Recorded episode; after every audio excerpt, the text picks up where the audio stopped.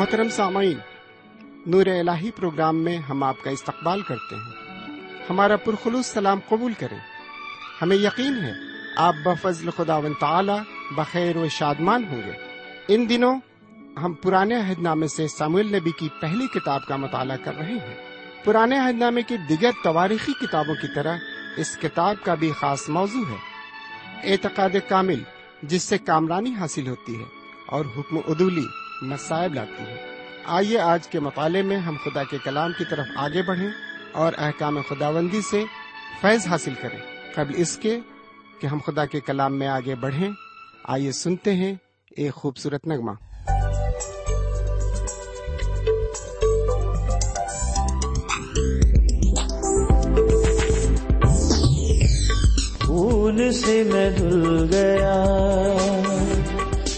یشو مجھے مل گیا۔ خون سے میں دھل گیا۔ یشو مجھے مل گیا۔ میں نیا مخلوق بنا۔ میں گاتا ہوں سنا میں نیا مخلوق بنا۔ میں گاتا ہوں سنا سنا، ہو سنا ہو سنا۔ ہو سنا ہو سنا ہو سنا۔ ہو سنا ہو سنا ہو سنا۔ ہو سنا ہو سنا ہو سنا۔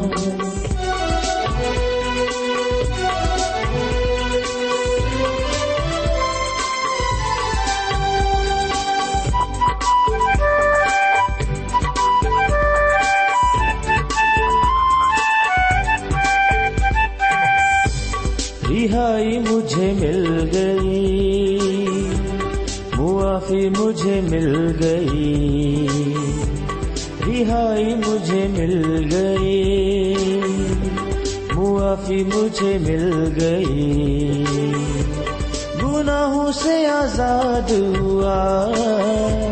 میں گاتا ہوں سنا۔ گناہوں سے آزاد ہوا۔ میں گاتا ہوں سنا۔ ہو سنا ہو سنا ہو سنا۔ ہو سنا ہو سنا ہو سنا۔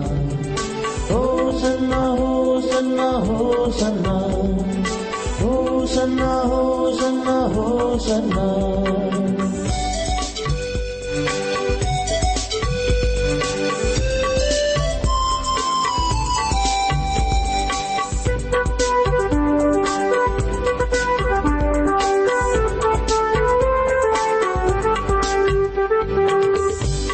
داغ سارے دھل گئے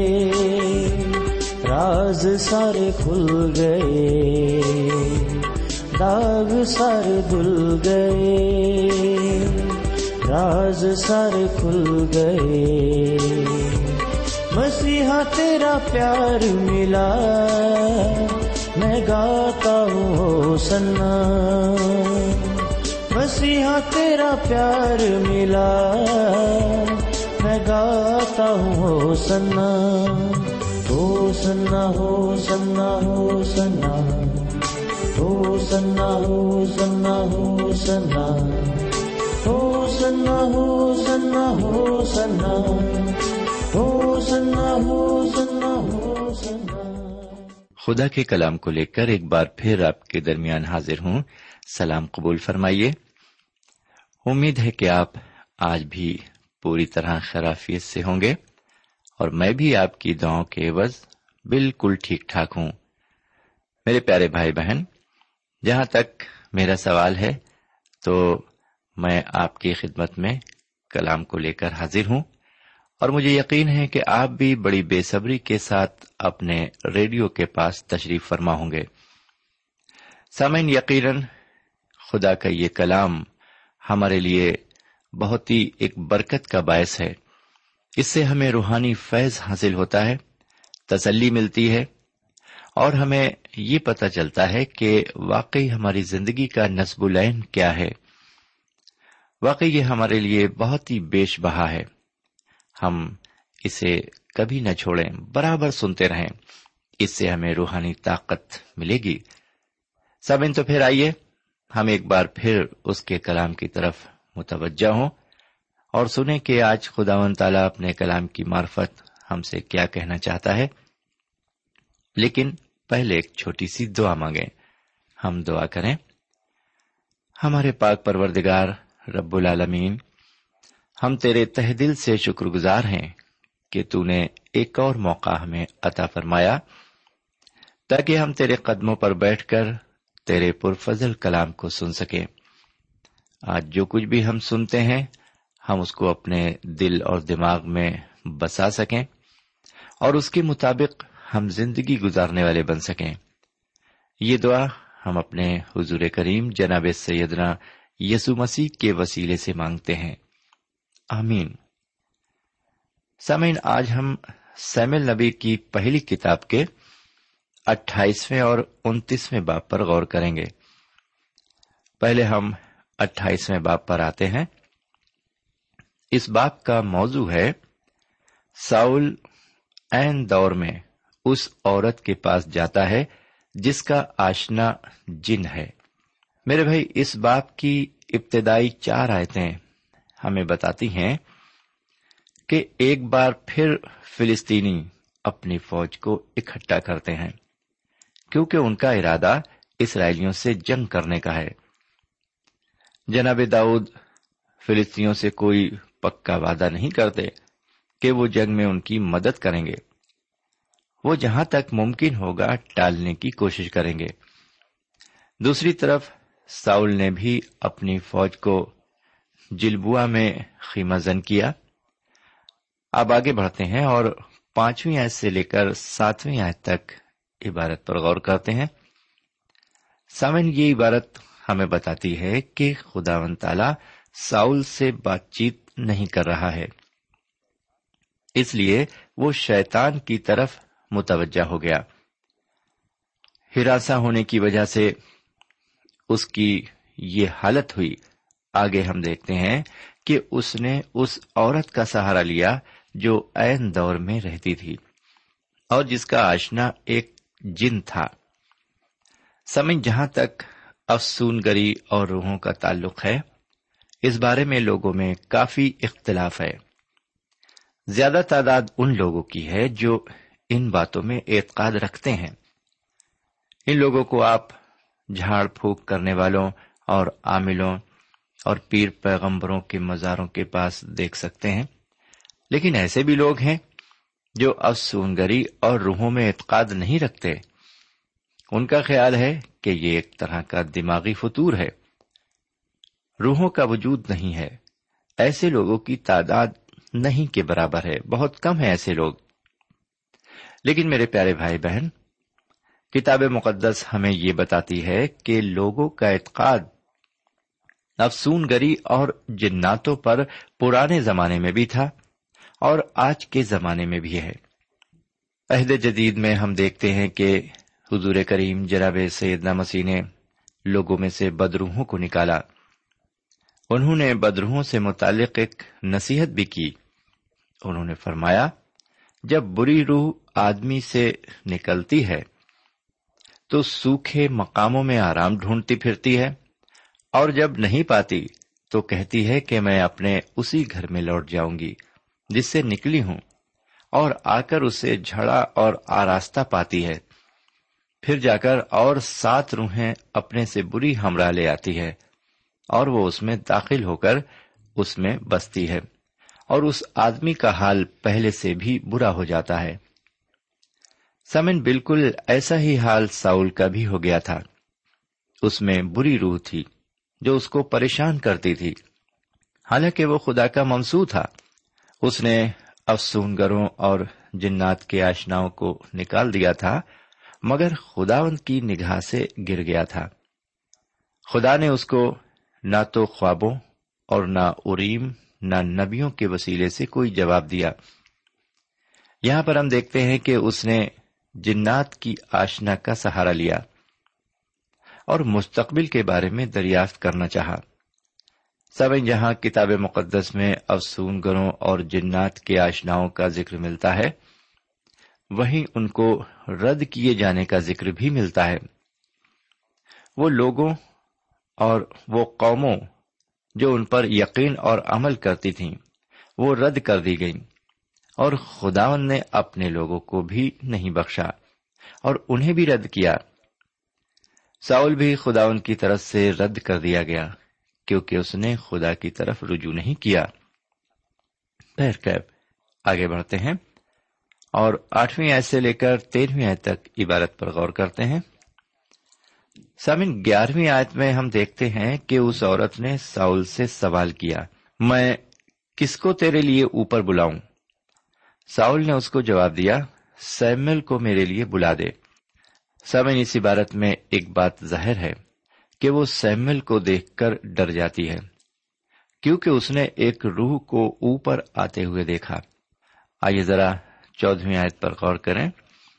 یہاں اس طرح لکھا ہوا ہے تب اس نے اس سے کہا، اس کی شکل کیسی ہے؟ اس نے کہا، ایک بڈھا اوپر کو آ رہا ہے اور جبا پہنے ہے۔ تب ساؤل جان گیا کہ وہ سہمل ہے اور اس نے منہ کے بل گر کر زمین پر سجدہ کیا۔ میرے بھائی، اگر ہم اس عبارت پر زیادہ گہرائی سے غور کریں، تو یہ معلوم ہوگا کہ ساؤل نے سیمل کو نہیں دیکھا۔ یہ عورت جنات کی آشنا تھی، جس نے سیمل نبی کو اپنی زندگی میں کبھی نہیں دیکھا تھا، کیونکہ اس نے ساؤل سے کہا، ایک بڈھا اوپر آ رہا ہے اور جبا پہنے ہے۔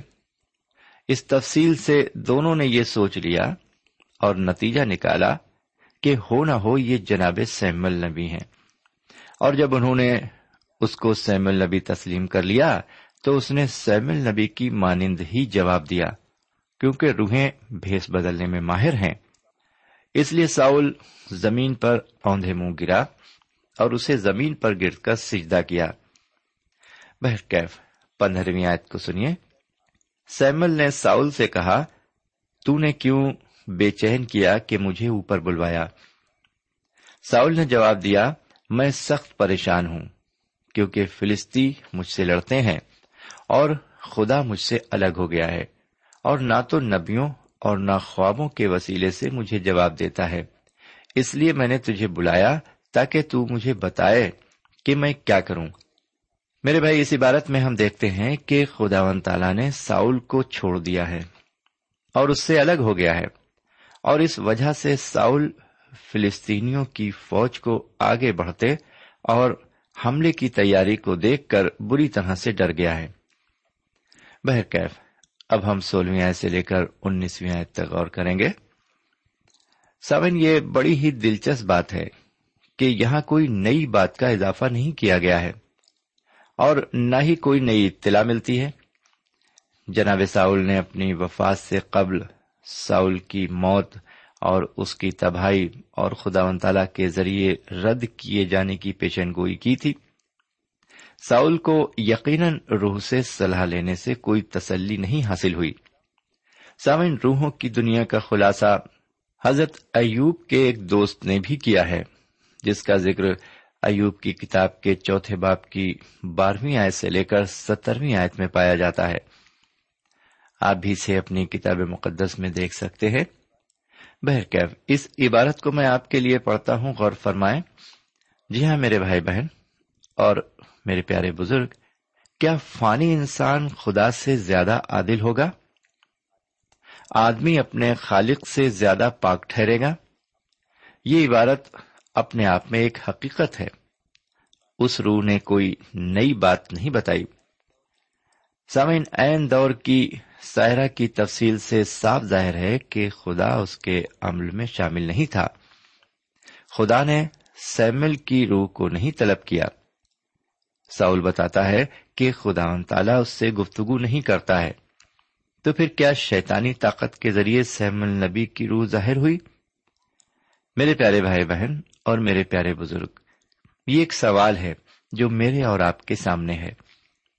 سامعین، کتاب مقدس کے ذریعے ہم یہ اچھی طرح جان لیں کہ صرف سیدنا مسیح کی شخصیت ہی ایک واحد شخصیت ہے جو مردوں سے کلام کر سکتی ہے۔ وہ مردوں سے بات کر سکتے ہیں۔ مردے ان کی آواز سنتے ہیں۔ خدا نے ساؤل کو چھوڑ دیا تھا، اس لیے اس کو الہامی ہدایت ملنا بند ہو چکی تھی۔ اس لیے اس نے غیبی طاقتور کا سہارا لیا۔ یا غیبی طاقتوں کا سہارا لیا۔ یہاں اس تفصیل میں ایک اور سوال پیدا ہوتا ہے، کیا سیمل کی روح حقیقت میں نمودار ہوئی؟ اس نقطے پر لوگوں میں کافی تکرار ہوتی ہے۔ اور اس معاملے میں کتاب مقدس بھی خاموش ہے۔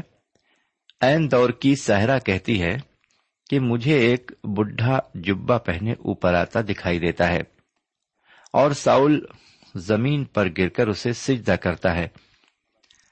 سمین اگر ہم تواریخ کی پہلی کتاب کے دسویں باپ کی تیرہویں آیت کو دیکھیں تو عبارت اس طرح مرقوم ہے۔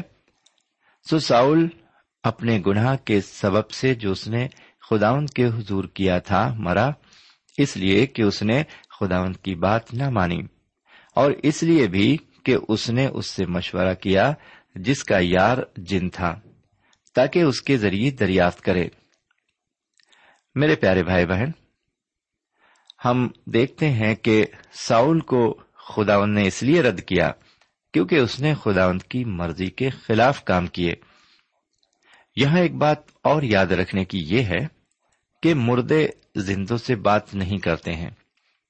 سمے جب ہم یہ کہتے ہیں کہ مردے زندوں سے بات چیت نہیں کرتے تو آپ کا مکاشوے کے پہلے باپ کی سترویں اور اٹھارہویں آیت کے بارے میں کیا خیال ہے؟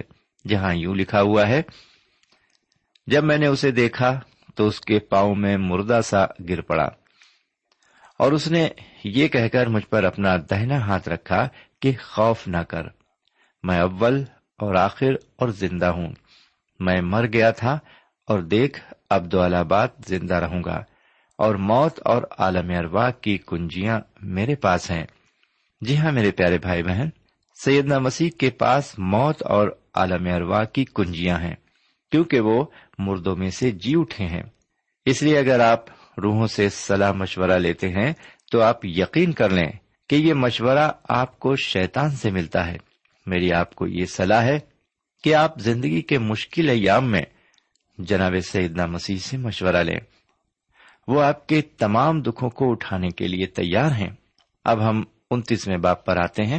لیجیے اس کی پہلی اور دوسری آیت کو سنیے۔ اور فلسطی اپنے سارے لشکر کو افیق میں جمع کرنے لگے اور اسرائیلی اس چشمے کے نزدیک جو یزرائیل میں ہے خیمازن ہوئے اور فلسطینیوں کی عمرہ سینکڑوں اور ہزاروں کے ساتھ آگے آگے چل رہے تھے اور داؤد اپنے لوگوں سمیت اکیس کے ساتھ پیچھے پیچھے جا رہا تھا۔ سمے اس عبارت میں ہم یہ دیکھتے ہیں کہ فلسطینوں کی طرح جناب داؤد بھی فلسطی لشکر میں شامل ہیں۔ فلسطی عمرہ انہیں جانتے ہیں۔ انہیں ان کا لشکر میں شامل ہو کر چلنا گرا گزر رہا تھا، کیونکہ وہ ان کی طرف سے مشکوک تھے۔ ان کا ایسا سوچنا درست تھا۔ میرے پیارے بھائی بہن، ہم اپنے دشمن پر اعتبار نہیں کر سکتے، کیونکہ یہ انسان کی خصلت میں شامل ہے۔ یہ خصلت مومنوں میں بھی کثرت سے دیکھنے کو ملتی ہے۔ ایک مومن بھی دوسرے مومن کو کبھی کبھی مشکوک نگاہوں سے دیکھتا ہے۔ بہرکیف آگے تیسری آیت میں لکھا ہوا ہے، تب فلسطی امیروں نے کہا، ان عبرانیوں کا یہاں کیا کام ہے؟ عکیس نے فلسطی امیروں سے کہا، کیا یہ اسرائیل کے بادشاہ ساؤل کا خادم داؤد نہیں، جو اتنے دنوں بلکہ اتنے برسوں سے میرے ساتھ ہے؟ اور میں نے، جب سے وہ میرے پاس بھاگ آیا ہے، آج کے دن تک اس میں کچھ بدی نہیں پائی۔ سامن یہ عبارت جناب داؤد کی وفاداری اور بھروسے مندی کی طرف اشارہ کرتی ہے۔ فلسطینی امیر عکیس داؤد پر پوری طرح بھروسہ اور اعتبار کرتا تھا۔ اس نے ان میں کوئی برائی نہیں پائی۔ وہ اس کے ہمیشہ وفادار رہے۔ انہوں نے عکیس کی جڑیں کھوکھلی کرنے کی کبھی کوشش نہیں کی۔ میرا خیال ہے کہ ایسی برائیوں کی بھرمار آج کل دینی اداروں میں کثرت سے دکھائی دیتی ہے، جہاں ایک مومن دوسرے مومن کی جڑیں کھوکھلی کرنے میں سرگرم دکھائی پڑتا ہے۔ یہی وجہ ہے کہ دینی اداروں میں جہاں خدا کی عبادت ہوتی ہے، بد امنی بھی پھیلی ہوئی ہے۔ ایسا ہی ماحول اس وقت اکیس کے جنگلی خیمے کا تھا۔ جی ہاں جنگلی خیمے کا بھی تھا اس وقت۔ فلسطینی امیر داؤد اور ان کے ساتھیوں پر اعتماد نہیں کرتے تھے۔ وہ ان پر بھروسہ بھی نہیں کرتے تھے۔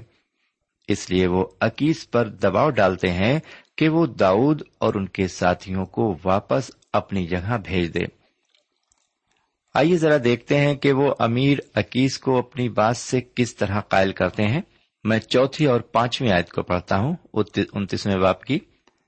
لیکن فلسطی عمرہ اس سے ناراض ہوئے اور فلسطی عمرہ نے اس سے کہا، اس شخص کو لوٹا دے کہ وہ اپنی جگہ کو جو تو نے اس کے لیے ٹھہرائی ہے واپس جائے۔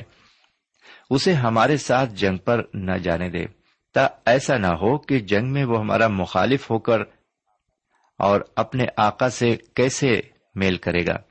کیا انہیں لوگوں کے سروں سے نہیں؟ کیا یہ وہی داؤد نہیں جس کی بابت انہوں نے ناچتے وقت گا گا کر ایک دوسرے سے کہا کہ ساؤل نے تو ہزاروں کو پر داؤد نے لاکھوں کو مارا؟ ساون فلسطی عمرہ جناب داؤد کو نہیں جانتے تھے۔ اس لیے ان کا شک کرنا غیر مناسب نہیں تھا۔ برعکس اس کے، ان کے شک میں کافی وزن تھا، جس کا جواب عکیس کے پاس نہیں تھا۔ وہ فلسطی عمرہ کو مطمئن نہیں کر سکتا تھا۔ لیکن جہاں تک عکیس کا تعلق ہے، تو وہ شخص جی ہاں وہ شخصی طور پر جناب داؤد سے پوری طرح مطمئن تھا اور ان کی وفاداری پر قطعی شک نہیں کرتا تھا۔ بہرکیف چھٹی آئے سے لے کر آٹھویں آئے تک عبارت میں لکھا ہوا ہے۔ تب عکیس نے داؤد کو بلا کر اس سے کہا خداون کی حیات کی قسم، کہ تو راست کار ہے۔ اور میری نظر میں تیری آمد و رفت میرے ساتھ لشکر میں اچھی ہے، کیونکہ میں نے جس دن سے تو میرے پاس آیا، آج کے دن تک تجھ میں کوئی بدی نہیں پائی۔ تو بھی یہ عمرہ تجھے نہیں جانتے۔ سو تو اب لوٹ کر سلامت چلا جا، تاکہ فلسطی عمرہ تجھ سے ناراض نہ ہو۔ داؤد نے عقیق سے کہا، لیکن میں نے کیا کیا ہے؟ اور جب سے میں تیرے سامنے ہوں تب سے آج کے دن تک مجھ میں تو نے کیا بات پائی جو میں اپنے مالک بادشاہ کے دشمنوں سے جنگ کرنے کو نہ جاؤں۔ میرے بھائی، یہ عبارت یہ بتاتی ہے کہ اکیس کے فلسطی عمرہ کے سامنے ایک بھی نہ چلی۔ وہ داؤد کی وفاداری کے متعلق فلسطی عمرہ کو اپنی دلیل سے نہ تو قائل کر سکا اور نہ ہی یقین دلا سکا۔ یہاں پر ہم دیکھتے ہیں کہ اس نے نہایت مجبوری کی حالت میں حضرت داؤد سے سلامت لوٹ جانے کو کہا تاکہ عمرہ داؤد سے ناراض نہ ہو عکیس ان کی وفاداری کا اقرار کرتے ہوئے اپنی مجبوری کا اظہار کرتا ہے۔ سمن یہاں پر میرا خیال تو یہ ہے کہ جناب داؤد کو خدا و تعالی نے اپنی قوم سے جنگ کرنے سے بچایا۔ یہ خدائی منصوبہ تھا۔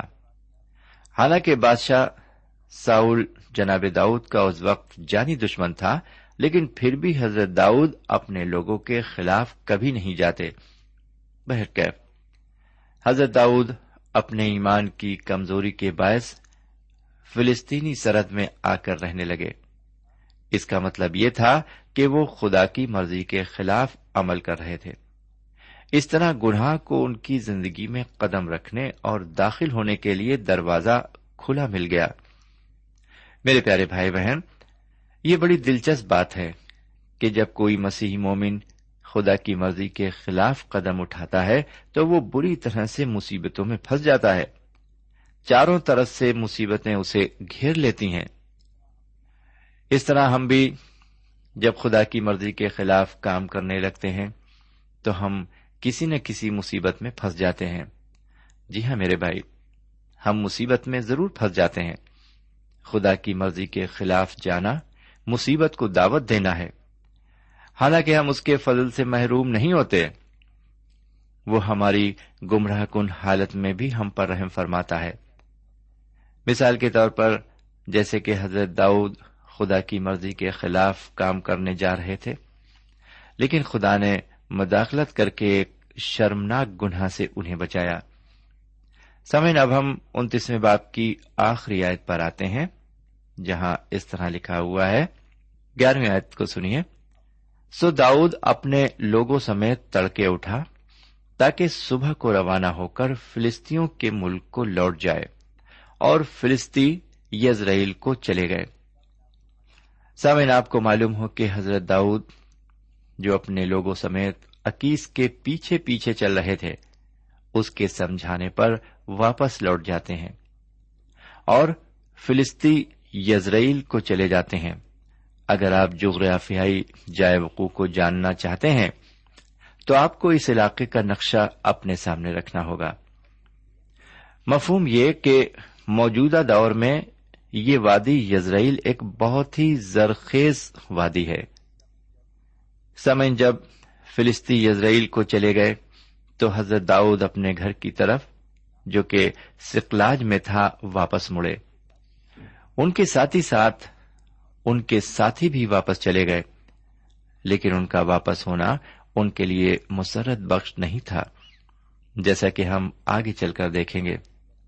سامعین، اگر ہم اس باب کی باریکی پر نظر ڈالیں، تو ہم دیکھیں گے کہ یہ باب ہمیں آگاہ کرتا ہے کہ ہم خدا و تعالی کی مرضی کے خلاف نہ جائیں۔ اگر ہم ایسا کرتے ہیں تو یقین جانیے، ہم مصیبتوں کو دعوت دیتے ہیں۔